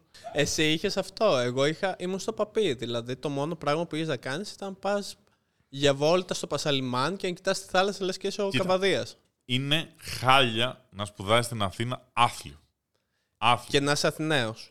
να μην είσαι Αθηναίος είναι χάλια. Ε, Δεν όχι, είναι... εντάξει, άμα μένεις ζωγράφου και. όχι, όχι, είναι πηγαίνεις- χάλια. Είναι καλύτερα. Θα ήταν καλύτερα. Η Θεσσαλονίκη είναι μπορεί και η καλύτερη φοιτητούπολη στην Ευρώπη. Ναι, εντάξει, μπορεί να την πιστεύω. παίζει το Ζαντάρ, ας πούμε, κάτι τέτοιο, ή το, το Ντέλφ στην Ολλανδία. Εμένα και μικρότερες πόλεις θα μ' άρεσαν. Τύπου Λάρισα, ρε παιδί Ή- μου. όχι, Λάρισα είναι χάλια. Θα σου πω, μετά είναι τα Γιάννενα, πολύ δυνατά. Απίστευτη πόλη. Μαζί με την Πάτρα, σου λέω για φοιτητικά τώρα, γιατί Ναι. έχουν πολύ δυνατό πανεπιστήμιο. Τα Γιάννενα μαζί με την Πάτρα, εγώ πάντα προτιμούσα τα Γιάννενα, γιατί είναι μικρότερος ο πληθυσμός και είναι των φοιτητών η πόλη. Και είναι και πανέμορφη σε πόλη. Ναι. Η Πάτρα έχει πιο μεγάλο πληθυσμό και δεν δίνουν τόσο σημασία στους φοιτητές. Ε, πάρα πολύ ωραία είναι η Ξάνθη Κομωτινή. Αυτός ο συνδυασμός είναι πολύ ωραίος. Αλλά γενικότερα η Αθήνα είναι μια πόλη που είναι φτιαγμένη για τους 30 πλάς. Δεν συμπαθεί τα παιδιά καθόλου. Ναι, ναι. Δεν συμπαθεί τους ανήλικους, τους συχαίνεται η Αθήνα. Δεν μπορείς να πας πουθενά. Όλες οι αποστάσεις είναι τιτάνιες. Μπορείς να πας μέχρι το φιλαράκι στο απέναντι σχολείο. Ναι. Ε, παντού θες λεωφορείο, παντού θες ένα μέσο μετακίνησης και δεν το έχεις. Και οι φοιτητές δεν το έχουν. Να πάρεις ένα ταξί, να βγεις το βράδυ λίγο πιο μακριά, δεν γίνεται. Στη Θεσσαλονίκη παντού περπατάς. Έχεις εκεί και το, το νυχτερινό που πάει αεροδρόμιο, σε πετάει κάπου κοντά να περπατήσεις. Και το λεωφορείο είναι normal, είναι απίστευτη πόλη Θεσσαλονίκη. Να σπουδάς, αλλά μόλις τελειώσει σπουδές σου, τρέχα. Ραν. Ε, Πώς φτάσαμε εδώ; Α, για, το σχολείο, για το σχολείο είπαμε. Η σχολική Ναι, ναι, χρονιά αξίζει. Οι φοιτητές δεν έχουν ξεκινήσει ακόμα. Έχουν καιρό αυτοί. Τώρα θα πάνε τον Οκτώβριο να τους γράψουν από τη ΔΑΠ. έλα εδώ, έλα εδώ. Θυμάμαι το απίστευτο που μου είχε πάρει και μου είχε πει αυτός από τη ΔΑΠ. Μου είχε γράψει ένας, μου είχε αρπάξει και μου είχε γράψει. Είχα δώσει το τηλέφωνό μου να πούμε γαμότο. Και με, με έπαιρνε τηλέφωνο και μου έλεγε: Έλα Γιώργο, θα βγούμε εκεί, θες να έρθεις; Θα έχει και κορίτσια. και μου έλεγε έτσι: Θα έρθουν και κοπέλες. Ου, τι μας λες; Απίστευτο. Ε, σχολική χρονιά όμως, ωραία. Τι Άρα. κάναμε, τι κάναμε στο σχολείο, δεν θυμάμαι. τώρα. Αγιασμό, βιβλία. Πα, τι λυθιότητα τα βιβλία. Ακόμα κουβαλάνε τόσα βιβλία. Ναι, ναι. Εν τω μεταξύ αυτό είναι. Άμα κάνω μια μήνυση στο κράτος για τη δισκοκύλη που έχω στη, στη μέση μου και πω ότι έχει προκληθεί από τα πόσα βιβλία κουβαλούσα, θα τα πάρω τίποτα. Τρομερά νουσία βιβλία. Ναι, ε, και ήξερες ποιος είναι επικά ηλίθιος που έβλεπες να, να, να βάζεις στα βιβλία αυτό την ηλίθια πλαστικοποίηση; Δηλαδή, άμα είναι να δώσω συμβουλές σε γονείς, μην το κάνετε. Είναι σαν να λες: Θέλω να, να τραμπουκίσουν το παιδί μου. Το έκανα. Κοίτα. δηλαδή δεν έχω καταλάβει. Μέχρι πρώτο γυμνασίου. Δεν έχω δει κάτι πιο χαζό να πω. Εντάξει, μπορεί να τόσο μικρός να το έκανα κι εγώ, δεν θυμάμαι. Γιατί τότε είναι επιλογή της μάνας μου. Ναι. Κατάλαβες. Αλλά τότε ήταν τύπου η ερωτελεστία στο σπίτι. Να κόβουμε το πλαστικό της γονίτσας για να διπλώνει Ναι, καλά. ναι, ναι, ναι. Ε, και εγώ πέρασα γενικά καλά στο σχολείο, ήμουν και πολύ καλός μαθητής. Φανταστικά είχα περάσει στο σχολείο. Είχα πέσει λίγο εκεί στο Λύκειο γιατί ε, είχα την πρώτη μου κοπέλα, ας πούμε, οπότε δεν ασχολούμαι πολύ, ήμουν πιο μάγκας. Αλλά εντάξει, μετά έφτιαξα. Έπρεπε να είμαι λίγο πιο μάγκας και νταΐς. Δεν έχουμε τελικά να πούμε πολλά για το σχολείο, ε. Πόσο χρόνο έκανες στην πρώτη σου σχέση, Μ, σχέση ψιλοκανονική, ξέρω εγώ, Δευτέρα Γυμνασίου. Οκ. Το πιο τρελό με αυτή τη σχέση ποιο είναι; Ο επόμενος που τα έφτιαξε, Ήταν ο Πασχάλης. όχι. Α. Είναι ο άντρας της τώρα. Ωραία, ξέρω τι δεν θέλω στη ζωή μου. Πάμε να βρούμε το αντίθετο. ε, το οποίο είναι πάρα πολύ κουλό ότι έχει έναν πρώην και αυτό τον πρώην στη Δευτέρα Γυμνασίου και με, τον, α, με αυτόν που τα έφτιαξε αρχές Τρίτης Γυμνασίου είναι ο άντρας, έχουν παιδιά, οικογένεια. Τρομερό. Αυτό, ναι, ναι. Δηλαδή είναι πιο ο πρώην ο Γιώργος. Ένα, Δευτέρα Γυμνασίου. Δεν ξέρω αν μπορώ να θυμηθώ ο επίθετο αυτή τη στιγμή. Ε, ναι, ξεκίνησαν τα σχολεία τα οποία θα αλλάξουν ποτέ ώρα. Θα γίνουν ποτέ 9. Εμένα μου αρέσει πάρα πολύ το ωράριο που έχουν. Τι λες μάγκα. Περίμενε λίγο. Εσύ τι ώρα δουλεύεις. 10 με 6. Ναι. Έστω ότι έχεις αύριο να πας ένα παιδί στο σχολείο. Μμμ. Θα ξυπνήσει 7.30. Συχαίνω με το ωράριο που έχω τώρα. Τι, τι ωράριο. έχεις, Το Λειτουργώ- καλύτερο ωράριο. Λειτουργώ πολύ καλύτερα το πρωί. Ε, να κάνουμε ένα podcast το πρωί να πετάς. Δηλαδή έκανα. Τώρα μου την είπε ότι δεν πάω καλά Όχι, στο ρε podcast. παιδί, μου, να κάνουμε ένα podcast 8 το πρωί να σε δω. Έλα εδώ 8 και 10 σε στείλουμε δουλειά. Θυμάμαι όταν, πριν ξεκινήσω να δουλεύω στο eFood που ξεκινούσα να δουλεύω 6.30 το πρωί και σηκωνόμουν 5.30 και 6 ώρα φύγω από το σπίτι. Ήταν απίστευτο. Μ' άρεσε Α, καλά, πάρα εντάξει. πολύ. Γενικά είσαι αρκετά χαζό άτομο. ε, με- όλη μου η ζωή έχει φτιαχτεί γύρω από το να μην ξυπνάω και να μην έχω ωράριο. Μόνο αυτά τα δύο. Δηλαδή, όλες οι επιλογές μου ήταν θα κάνεις αυτή την επιλογή στη ζωή. Και έλεγα, θα ξυπνάω νωρίς. Ναι, δεν το κάνω. Δεν με ενδιαφέρει. Δηλαδή, προτιμούσα να μην έχω να φάω παρά να κάνω ωράριο. Όχι, το ακούω πάρα Απλά πολύ. ήμουν αυτό. μόνος μου. Εντάξει, δεν είχα παιδιά προφανώς και αυτά. Δεν είχα κάποια υποχρέωση, ας πούμε. Αλλά όλος μου ο στόχος ήταν να, να πετύχω αυτά τα δύο πράγματα. Και έκανα και τρία χρόνια ραδιόφωνο 6 με 10. Ε, 7 με 10. Οπότε ξυπνούσα 6 και 4. Τα χειρότερα χρόνια της ζωής μου. Γιατί αν κοιμόμουν 12, είχα μόνο 6 ώρες ύπνο. Στην καλύτερη. Να. Ε, το οποίο σήμαινε ότι δεν είχα καμία κοινωνική ζωή. Γιατί ακόμα και στην Εμάνα ήθελα να πάμε, μπορεί να τέλειωνε 12.30, οπότε μέχρι να κοιμηθώ πήγαινε μία, οπότε πέντε ώρες μετά θα στερνόμουν. Ήμουνα χάλια. Και έπιανα τον εαυτό μου τρία χρόνια να κοιμάμαι πάρα πολύ συχνά γύρω στις 11. Οκ. 11, με- μιλάμε, δεν καταλαβαίνεις πιο μίζερο. Να σε παίρνουν και να σου λένε πάμε για μια μπύρα και να λες Έχει πάει και 9, σε κάνα δίωρο κοιμάμαι. 26 χρονών τώρα. Κοίτα, έτσι. γενικά εμένα μου Όχι αρέσει 50, 26. και αυτό. Δηλαδή μου αρέσει πάρα πολύ αυτό που κάνουν οι Άγγλοι που αν θέλουν να βγουν να πιούν θα βγουν καπάκια από τη δουλειά τους. Ναι, 6 η ώρα εντάξει, βγαίνουν έχει- να πιούν, έχει 9 ξε- η ώρα είναι Έχει τάπα. ξεκινήσει να γίνεται και εδώ. Ε, υπήρχε στην καραντίνα, τώρα λίγο λιγότερο. Δηλαδή, όταν είχε τον περιορισμό 10 η ώρα σπίτι. Γιατί έβγαινες κάτσε μέχρι λίγο, τις περίμενε. 9. Καθημερινή με φίλους υπάρχει περίπτωση να κανονίσει 9, δεν θα κανονίσει. Όχι. Ε, όταν Αν να πας ήμουν μπύρα ή φαΐ, νεότερο- θα πας καπάκια. Ναι, όταν ήμουν Ως νεότερο έξι. το έκανα. Ναι, ναι νεότερος, ναι. Σου λέω τώρα που είσαι στη full εργασία, Όχι. δεν θα πας. Θα πας ε, στα καπάκια. Πολύ ωραίο το στα καπάκια. Γιατί μπορείς πραγματικά οι Άγγλοι, επειδή ξέρουν πολύ από ποτό, μπορείς να πιεις full, να, να φας full, να κάνεις full και την άλλη μέρα θα σε περδίκει. Ναι, γιατί έχεις ένα 8ωρο Ναι. ύπνο μπροστά σου. Ενώ αν γυρίσεις δύο, θα είσαι χάλια. Την άλλη μέρα θα σέρνεσαι. Αχιλέα. Αλλά ναι, εκεί βγαίνανε στα καπάκια, βγαίνανε νωρίς. Όταν πηγαίναμε μαζί γορείο. Εν τω μεταξύ, ο τρόπος που μιλούσαν τότε δεν είναι λίγο σαν τους τράπερς που υπήρχε η μόδα πιο παλιά. Τώρα δεν έχουν σταματήσει να μην καταλαβαίνεις τι λένε. Θυμάμαι όταν είχα ακούσει το μαμά, δεν καταλάβαινα τι έλεγε. Μμμ. Ήταν σαν να λέει έτσι. Ναι, ναι, ναι. Και ήταν ξαφνικά τότε στα 60s. Πάρα πολύ περίεργη η προφορά του. Όλα βγαίναμε μαζί Ναι, ναι, ναι, ναι. χωρίου. Άδου, ζουνιάρου. Και του άρεσε πολύ να λένε φωτιά. Όχι φωτιά. Φωτιά. Φουλ, φουλ. Ήταν οι trappers του τότε αυτή η προφορά. Ε, που σου λένε δεν γράφονται τραγούδια όπω τότε. Και ήταν ένα τραγούδι του Κατερίνα Κατερινάκη πάλι αυτό ακριβώς για τέσσερα λεπτά, ξέρω εγώ. Τι να κάνεις όμως, Κατερίνα. Κατερίνα, Κατερινάκη, είσαι του ουρανού τα αεράκι. Τι λέει; Πες μου ότι με αγαπάς λιγάκι, ξέρω εγώ, κάτι τέτοιο. Εντάξει, ναι, τότε ήταν chill φάση, μωρέ, 60s. Όλα παιδιά, καλά. Παιδιά των λουδιών, χούντα. Τρελαίνομαι όταν λένε, επειδή δεν ξέρουμε πολύ καλά εκείνες τις εποχές στην Ελλάδα. Και λένε, σε ποια εποχή θα ήθελες να ζεις; Και λένε όλοι, αχ, στα 60s, εκεί, παιδιά των λουδιών και αυτά. Και είναι σε φάση, έχετε καταλάβει ότι στην Ελλάδα στα 60s ένα τεράστιο ποσοστό δεν είχε βόθρο, ξέρω εγώ. Δεν είχε ρεύμα. Είχαν μια τρύπα απέναντι από το σπίτι. Η οποία όταν γέμιζε, απλά έκαναν άλλη. Αυτή ήταν η τουαλέτα και αυτό ήταν μακριά γιατί του αλλάζαν location. Δεν είχαν τρεχούμενο νερό. Παίζει το 70% του ελληνικού πληθυσμού στα 6 να μην είχε τρεχούμενο νερό στο σπίτι. ναι, ναι, ναι. Δεν είχαν νοσοκομεία, ήταν αναλφαβητισμός σε ένα τεράστιο ποσοστό.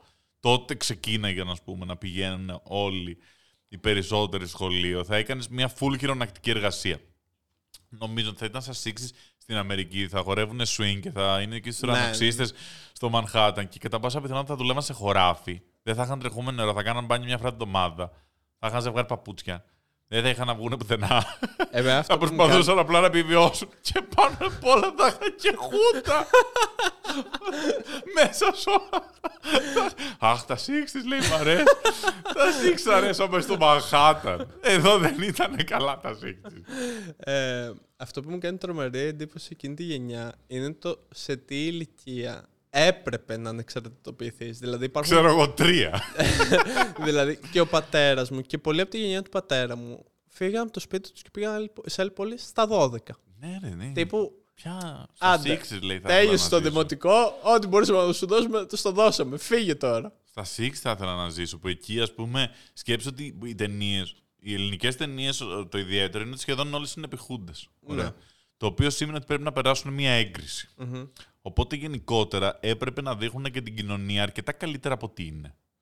Γιατί δεν μπορούσες να δείχνεις την καρμυριά τόσο πολύ. Και παρόλα αυτά είναι επικά καρμύρικες.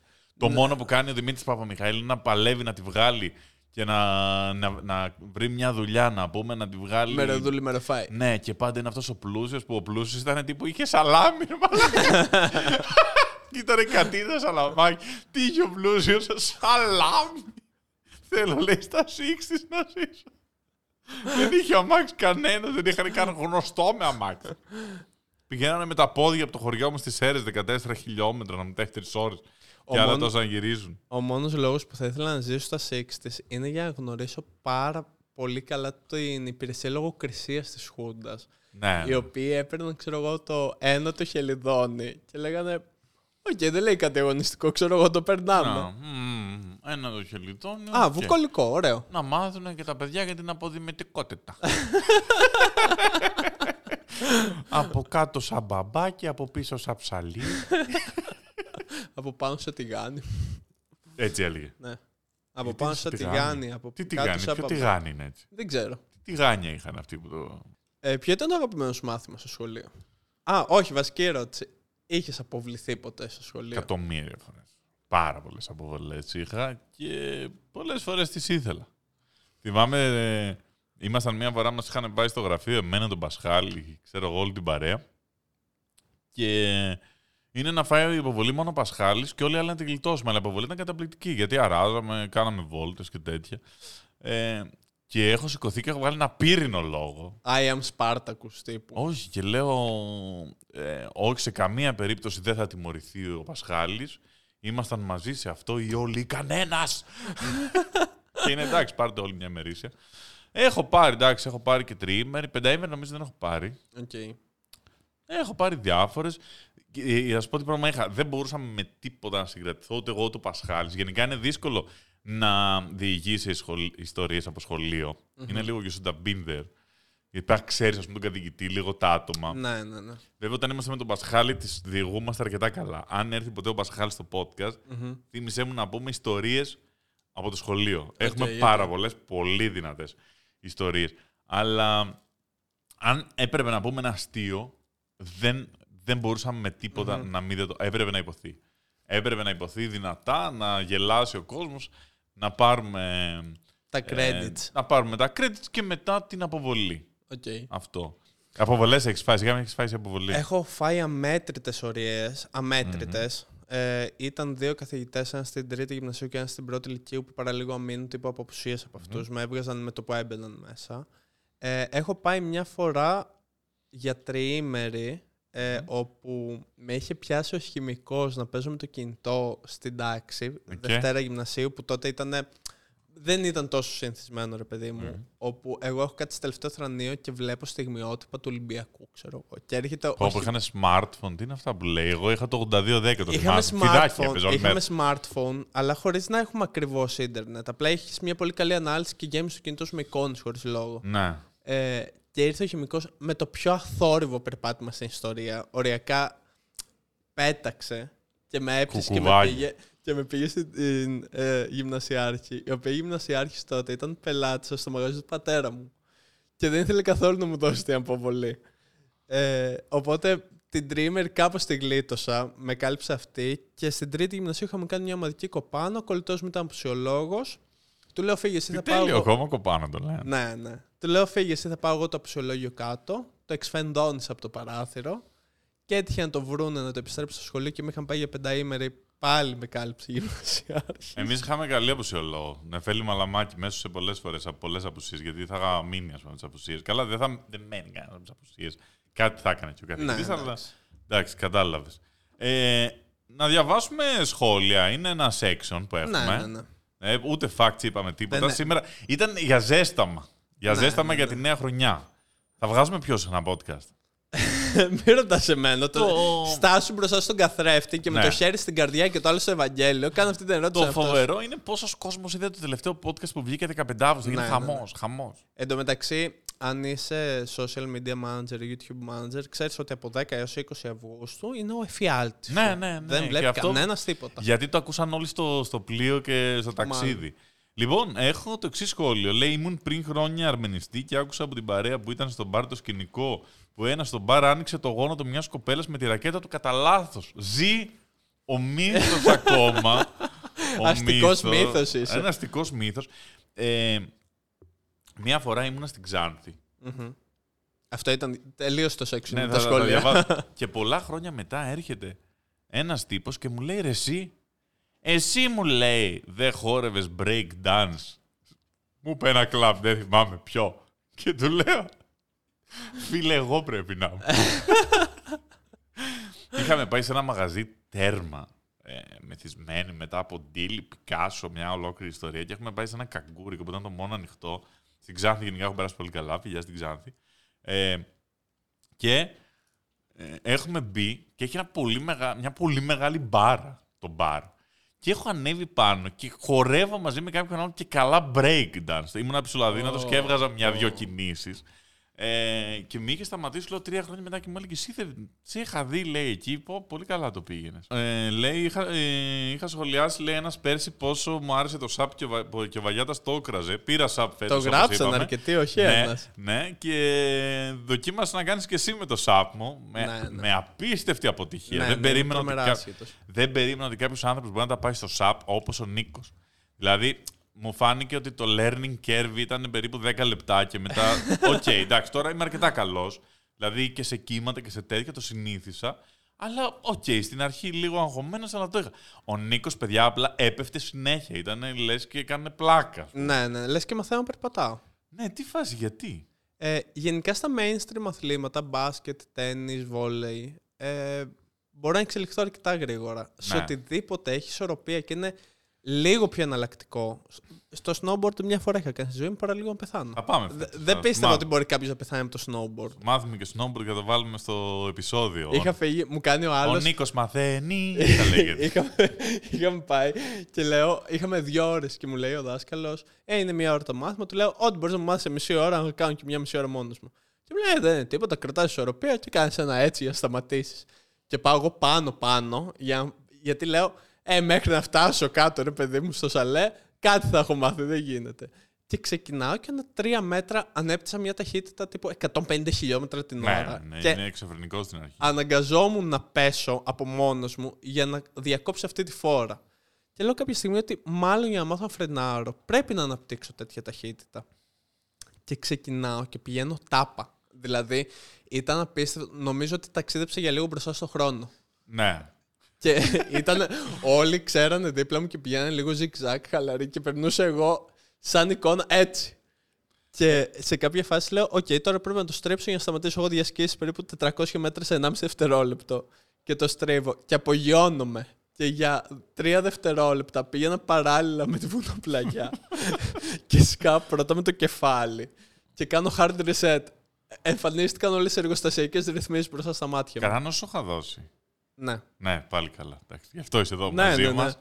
Ναι, ναι, το κράνος είναι πολύ περίεργα βασικό στο snowboard και εγώ δεν το περίμενα, αλλά χρειάζεται. Τώρα μπορεί να ήσουν να.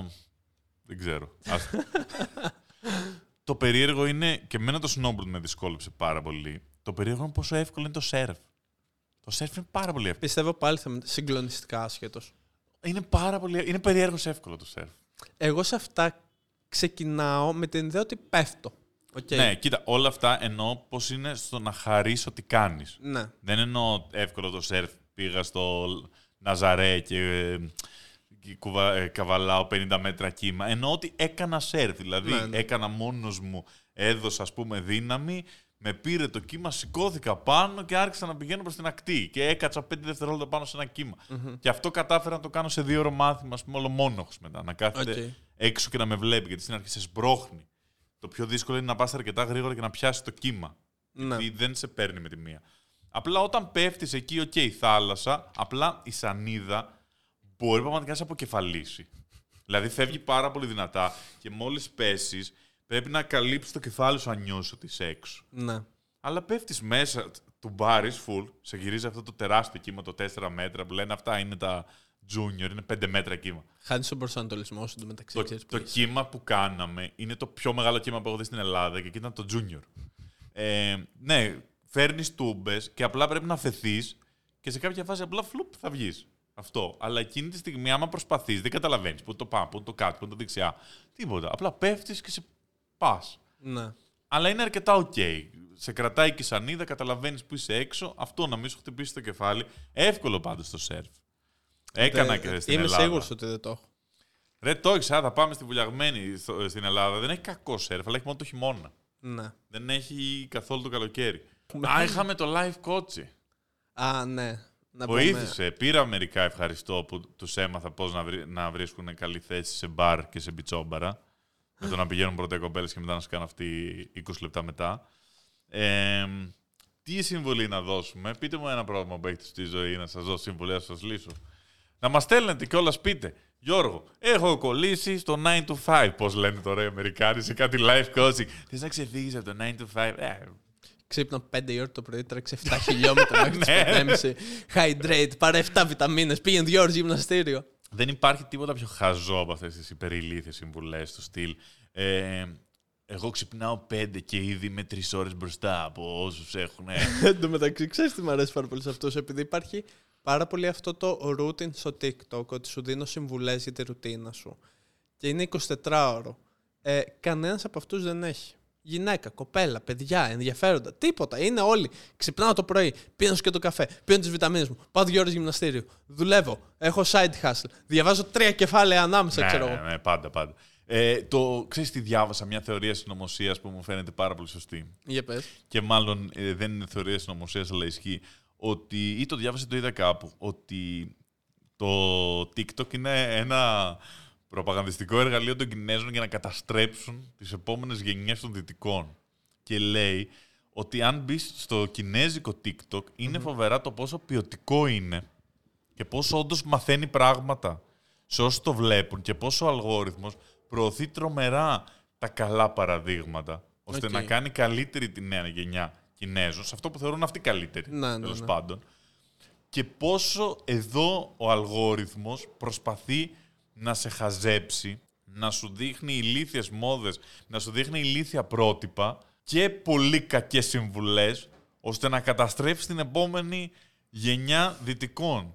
Και ότι είναι ένα κατασκευασμένο εργαλείο. Εγώ σου λέω, ε, είμαι πεπισμένος γι' αυτό, γιατί 10 λεπτά να κάτσω και μόνο οι οικονομικές συμβουλές που ακούς ναι, για να λένε τι θα κάνεις με τα λεφτά σου στο τέτοιο, 10 πράγματα, πτσου, πτσου, πα, πα, πα, πα, πα, πα, έτσι, άπειρη πληροφορία και άπειρες συμβουλές με υπερηλίθιους, ξέρω εγώ, fitness coach που λένε θέλεις να κάνεις 10 κιλάκια. ε, ε, ε, ε, Ναι, ναι, ναι. Μου, μου βαράνε την πληροφορία τόσο έντονα στο κεφάλι που όντως, άμα έχω ένα χ IQ, φεύγω με μείον δύο μονάδες κάθε φορά που μπαίνω σε αυτή τη μαλακία, ρε. Αρχικά Γι' αυτό να το πούμε- συγχαίρω. Θέλω, sorry, sorry, θέλω να κόψω κομμάτια του top 10 και να τα βάλω στο TikTok, ας πούμε, για να πιάσω και αυτή την πλατφόρμα. Ε, ή και από το podcast θα μπορούσαμε να κόψουμε κομμάτια. Και δεν θέλω ρε, εσύ να μπω μέσα σε αυτό το πράγμα σου. Λέω είναι εκεί για να μας καταστρέψει το TikTok. Το έχω, έχω πιστεί. Αρχικά Είναι να εχθρός. πούμε, Ένας είναι ο εχθρός. Ο TikTok και ο σεισμό. είναι το πιο εθιστικό medium μακράν. Έτσι. Εμένα δεν δεν έχω με κάτσει θίζει καθόλου. ποτέ. δε- Καθόλου. Όταν είχε πρωτοβγεί το TikTok στην Ελλάδα, μου έστελνες TikTok ανά τρία λεπτά. Ναι, αλλά μπαίνω 10 λεπτά και μετά δεν θέλω να το δω μπροστά μου. Αυτό σου λέω ότι δεν μπορώ να Εμένα με αντέξω. θύσει τρομερά. Έχει τον καλύτερο αλγόριθμο από την άποψη ότι Να, σε κάνει πιο χαζό. τα 15 πρώτα βίντεο που θα δεις και θα τα δεις ολόκληρα θα σου σπαμάρει μόνο τέτοια βίντεο. Δηλαδή, αν είσαι έχεις δει 15 NBA highlights, όποτε μπαίνεις στα προτινόμενα θα σου βγάζει μόνο μπασκετικά βίντεο. Γενικότερα οι αλγόριθμοι ε, το έχουν χάσει λίγο. Μου τις πάει πολύ και στο YouTube αυτό. Στο YouTube δεν υπάρχει πλέον, ό,τι να είναι πετάει. Ναι, όχι. Υπάρχει μια χαρά ρε, εσύ, Γιατί ας πούμε κοιτούσα ε, βίντεο για ε, σκου- ε, τέτοιο για μηχανάκια και για συμβουλές οδήγησης τώρα που θα πήγαινα στον Παλί. Με έχει πρίξει τα ούμπαλα. Και, ξέρεις, έχω χάσει πολύ σημαντικά βίντεο που θα ήθελα να δω γιατί πλέον με έχει ταράξει το μηχανάκι. Δεν θέλω να δω άλλα μηχανάκια. Πήγα. Ή γύριζα. Τέρμα. Φοβάμαι, αφού καμιά φορά θέλω να βάλω κάτι στο YouTube και ανοίγω incognito, γιατί... ναι, ρε, εσύ, γιατί σου λέω, θα ανοίξω τώρα και θα βάλω ε, bonsai. Θα θέλω να σου δείξω για πλάκα ένα τέτοιο bonsai. Ε, θα, με, γα- θα με πρίξει μετά με το πώς να κουρέψει το δικό σου bonsai, πώς διαλέγω το bonsai μου, τι bonsai να πάρω, το bonsai μου έξι μήνες μετά. Δεν θέλω άλλο! Φτάνει! Το ίδιο πρόβλημα έχει και το TikTok με τις οικονομικές συμβουλές εκεί όλοι οι λύθοι με μια random α, Porsche εκεί πέρα και να Ναι, λένε ναι, ναι. πώς να ναι, μηνιέ μετά το πράγμα. Εδώ σας δίνουμε αληθινές συμβουλές, Δεν σας έχουμε δώσει ακόμα, αλλά ό,τι συμβουλές σας δίνουμε. αληθινές συμβουλές, πάρα πολλές συμβουλές ζωής έχουμε δώσει. Σήμερα όχι. Α, ναι. Πείτε ένα πρόβλημα ρε, να σας, το- να σας πω. Πείτε κάτι, μια πορεία που έχετε για τη ζωή και να σας τη λύσω. Είστε όλοι νέοι εδώ, θα έχετε πολλές. Ωραία. Πώς γίνεται να βρεις δουλειά. Ναι. Πρόσεξε. Με το που βγεις από το πανεπιστήμιο, πολλέ Ναι. οι junior θέσεις θέλουν προπηρεσία Ναι. ή είναι θέσεις πρακτικής που ούτε προπηρεσία παίρνεις, ούτε μαθαίνεις τίποτα, ούτε σε πληρώνουν. Αρχικά να πούμε ντροπή σε όσες Ναι. εταιρείες ανακοινώνουν θέσεις πρακτικής ανεξάρτητες, όχι με κάποιο πρόγραμμα, και δεν πληρώνουν τους εργαζομένους. Καλά, τώρα έχει εδώ 500 διαφημιστικές που ζουν μόνο στους πρακτικάριους 100 χρόνια τώρα. Απίστευτο και αυτό. Δηλαδή. τεράστια κανάλια, ξέρω εγώ, που έχουν δημοσιογράφους μόνο πρακτική Ναι, να ναι, τους ναι. κάνουν λάτζα συνέχεια. Και μετά το εξάμεινο δεν τους ξαναβλέπεις ποτέ. Και σου λένε ναι, αλλά παίρνεις εμπειρία. Δεν με νοιάζει, ρε φίλε. Δουλεύω. Πρέπει να επιβιώσω κάπου. Τι συμβουλή θες εδώ, τι κάνεις μόλις βγεις από τη σχολή; Ναι. Α, τι κάνεις μόλις. Κοίτα, δεν είναι γενικό. Είναι ειδικό. Οκ. Δηλαδή, αλλιώς θα έπρεπε να κινηθείς, ξέρω εγώ, αν αυτή η σχολή ήταν ε, μαγειρική, που εκεί όντως κάνεις λάντζα. Κατάλαβες τι εννοώ. Τελείως διαφορετικό άμα έβγαινες από την ιατρική. Τι να σου πω τώρα; Για, άμα μιλήσουμε για ένα συγκεκριμένο τομέα. Αλλά τι κάνεις για τις δουλειές που λένε για εμπειρία; Μμμ. Ναι. Ε, δεν δεν τους νοιάζει η εμπειρία. Θέλουν απλά να κάνουν ένα ξεκαθάρισμα. Οκ. Σε κανέναν δεν νοιάζει ε, τόσο πολύ η εμπειρία. Το, το Α και το Ω γενικότερα σε αυτές τις δουλειές πες και κάνα ψέμα και μάθε το μετά. Ναι. Θα σου πω, λοιπόν, θα Το σας πιο δώσω, ακραίο παράδειγμα ψέματος που έχεις βάλει σε βιογραφικό. θα σου πω, θα σας δώσω μια συμβουλή. Δεν θέλει κανένας να σου μάθει τίποτα καινούριο. Αυτό βαριούνται όλοι. Ωραία. Οκ. Δεν θέλει κανένας να σου μάθει κάτι. Όταν θεωρεί ότι δεν έχεις ιδέα από αυτό, αν θεωρεί ότι ξέρεις κάτι άλλο αντίστοιχο και θεωρεί ότι μαθαίνει κάτι σε κάποιον που ήδη ξέρει κάτι, δεν έχει κανένα πρόβλημα να στο μάθει. Μμμ. Τι εννοώ; Έστω, έχω πάει εγώ σε μια δουλειά και μου λένε ε, θα πρέπει να κάνεις και μοντάζ. Και τους λέω τέλεια. Ξέρεις μοντάζ; Απίστευτο. Λέω. Απίστευτο. Απίστευτο. Ό,τι μοντάζ θέλετε. Ε, ωραία μου λένε, τέλεια. Ε, σε παίρνουμε, ας πούμε. Πάω λοιπόν στη δουλειά και βλέπω ότι υπάρχουν τρία προγράμματα μοντάζ. Υπάρχει το Final Cut, υπάρχει το Premiere και υπάρχει και το Avid. OK. Δεν ξέρω κανένα από τα τρία. Έχω αποφασίσει όποιο πρόγραμμα κάνω να πω ότι ξέρω το άλλο. Γιατί εκείνη την ώρα ξαφνικά είναι ok να είμαι άσχετος, αλλά θεωρούν ότι μιλάνε σε κάποιον που ξέρει πέντε πράγματα. Οπότε δεν βαριούνται να μου εξηγήσουν. Μμμ. Κατάλαβες τι εννοώ. Οπότε πάω στη δουλειά, μου λένε εδώ δουλεύουμε Avid και λέω Premiere ξέρω. Premiere, Ω, τρομερό. ρε. Τρομερό Premiere. Και μου λέει μην ανησυχείς.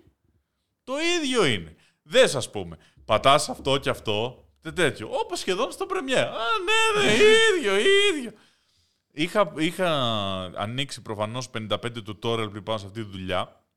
Και ενώ είχα πει ότι ξέρω μοντάζ, δεν ήξερα καθόλου μοντάζ και τελικά μετά έκανα full μοντάζ. Δεν ήταν δύσκολο. Ναι. Απλά είδα 500 βίντεο, κατέβασα το πρόγραμμα και είπα αυτή τη δικαιολογία που ήταν, είναι σαν να λες ε, από φωτογραφικές μηχανές, ξέρεις, ναι, εδώ στη δουλειά έχουμε καν. Πα! Ξέρω Nikon.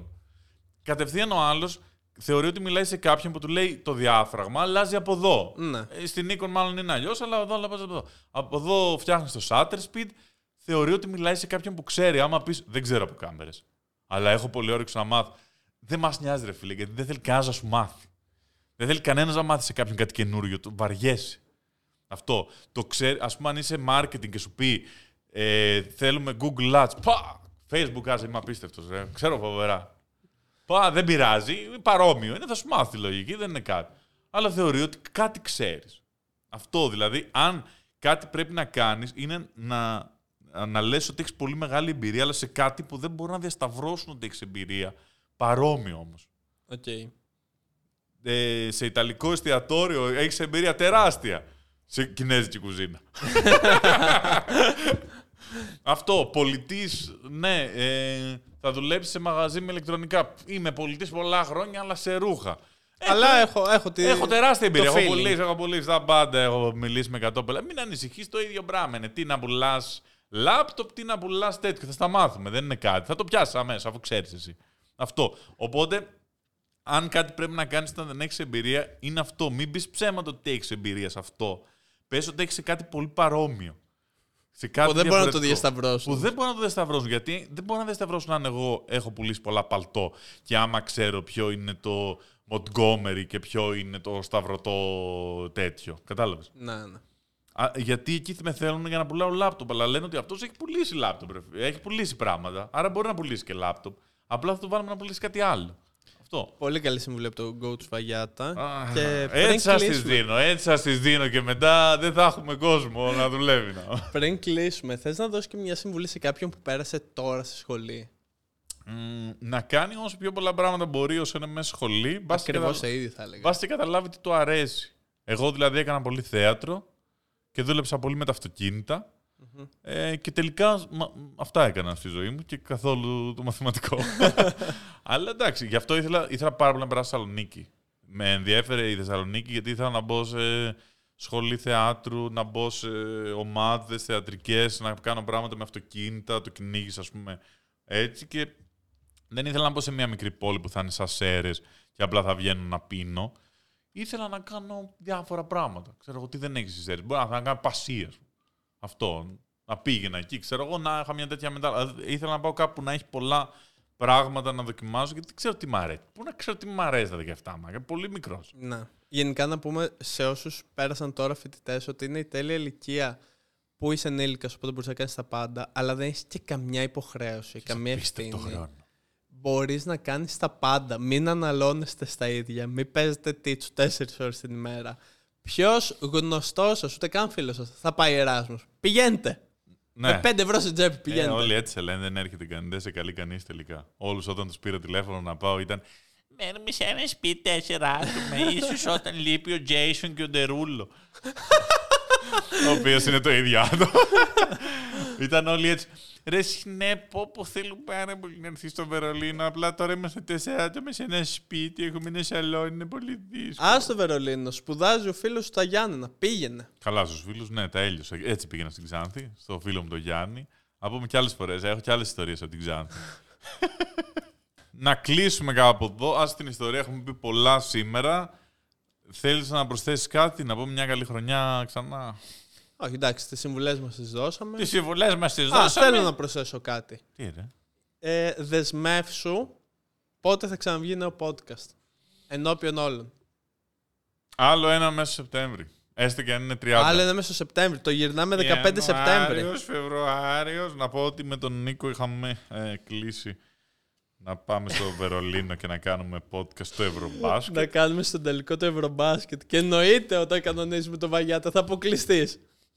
Σίγια συγγνώμη στον α, Γιάννη, στο Θανάση, Και στον coach. στο δηλαδή. Γιαννούλη, στο Κοτσιτούδη και σε όλα τα άλλα παιδιά. Μια χαρά παίξαν, συμβαίνουν αυτά τα μάτς. Μια χαρά ήταν η ομάδα, θα γίνει καλύτερη. Συμβαίνουν αυτά τα μάτς. Έτσι ακριβώς κερδίσαμε την Αμερική. Ήμασταν χειρότεροι και μπήκαν όλα. Να. Με 60% δεν υπάρχει να κερδίσεις. Δε, απλά δεν γίνεται. Δεν πειράζει, πάντως στην εθνική. Θα είμαστε εκεί στο μουτομπάσκετ, στην Ινδονησία Όχι, και στις μη- Φιλιππίνες. Μην τάζεις πράγματα. θα αποκλειστούμε από τους ομίλους. Όχι, ρε, μην ανησυχείς. Το έχουμε. Ε, αυτό ήταν λοιπόν ακόμα ένα podcast με απ' όλα, το νούμερο 12, ε. Ναι. Ναι, το 12, σαν το 12 Σαν τους 12 μήνες του χρόνου. σαν, τους- σαν τους 12 αποστόλους. Όλα αυτά και τα 12 podcast. Ε, ευχαριστούμε πάρα πολύ όσους μας ακούσατε σε όλες τις πλατφόρμες. Όσους μας ε, είδατε εδώ στο YouTube. Για κάντε Για. like, κάντε subscribe στο κανάλι. Πείτε μας με comment οτιδήποτε θέλετε. Ό,τι απορία ζωής έχετε. Αυτό είμαστε. Live coach θα γίνει εδώ μέσα. Ναι. Ό,τι απορία ζωής έχετε θα σας τη λύσουμε. Έτσι απλά μετά θα, είμαστε, θα είστε όλοι υπερπετυχημένοι και θα, Θα λέτε... κάνουμε συναισθηματικές συμβουλές στο επόμενο επεισόδιο. Πείτε ό,τι συναισθηματική συμβουλή θέλετε. Θα σας τα λύσω και αυτά. Ε, αυτά από εμά. Νίκο, πες. Podcast out. Ρε,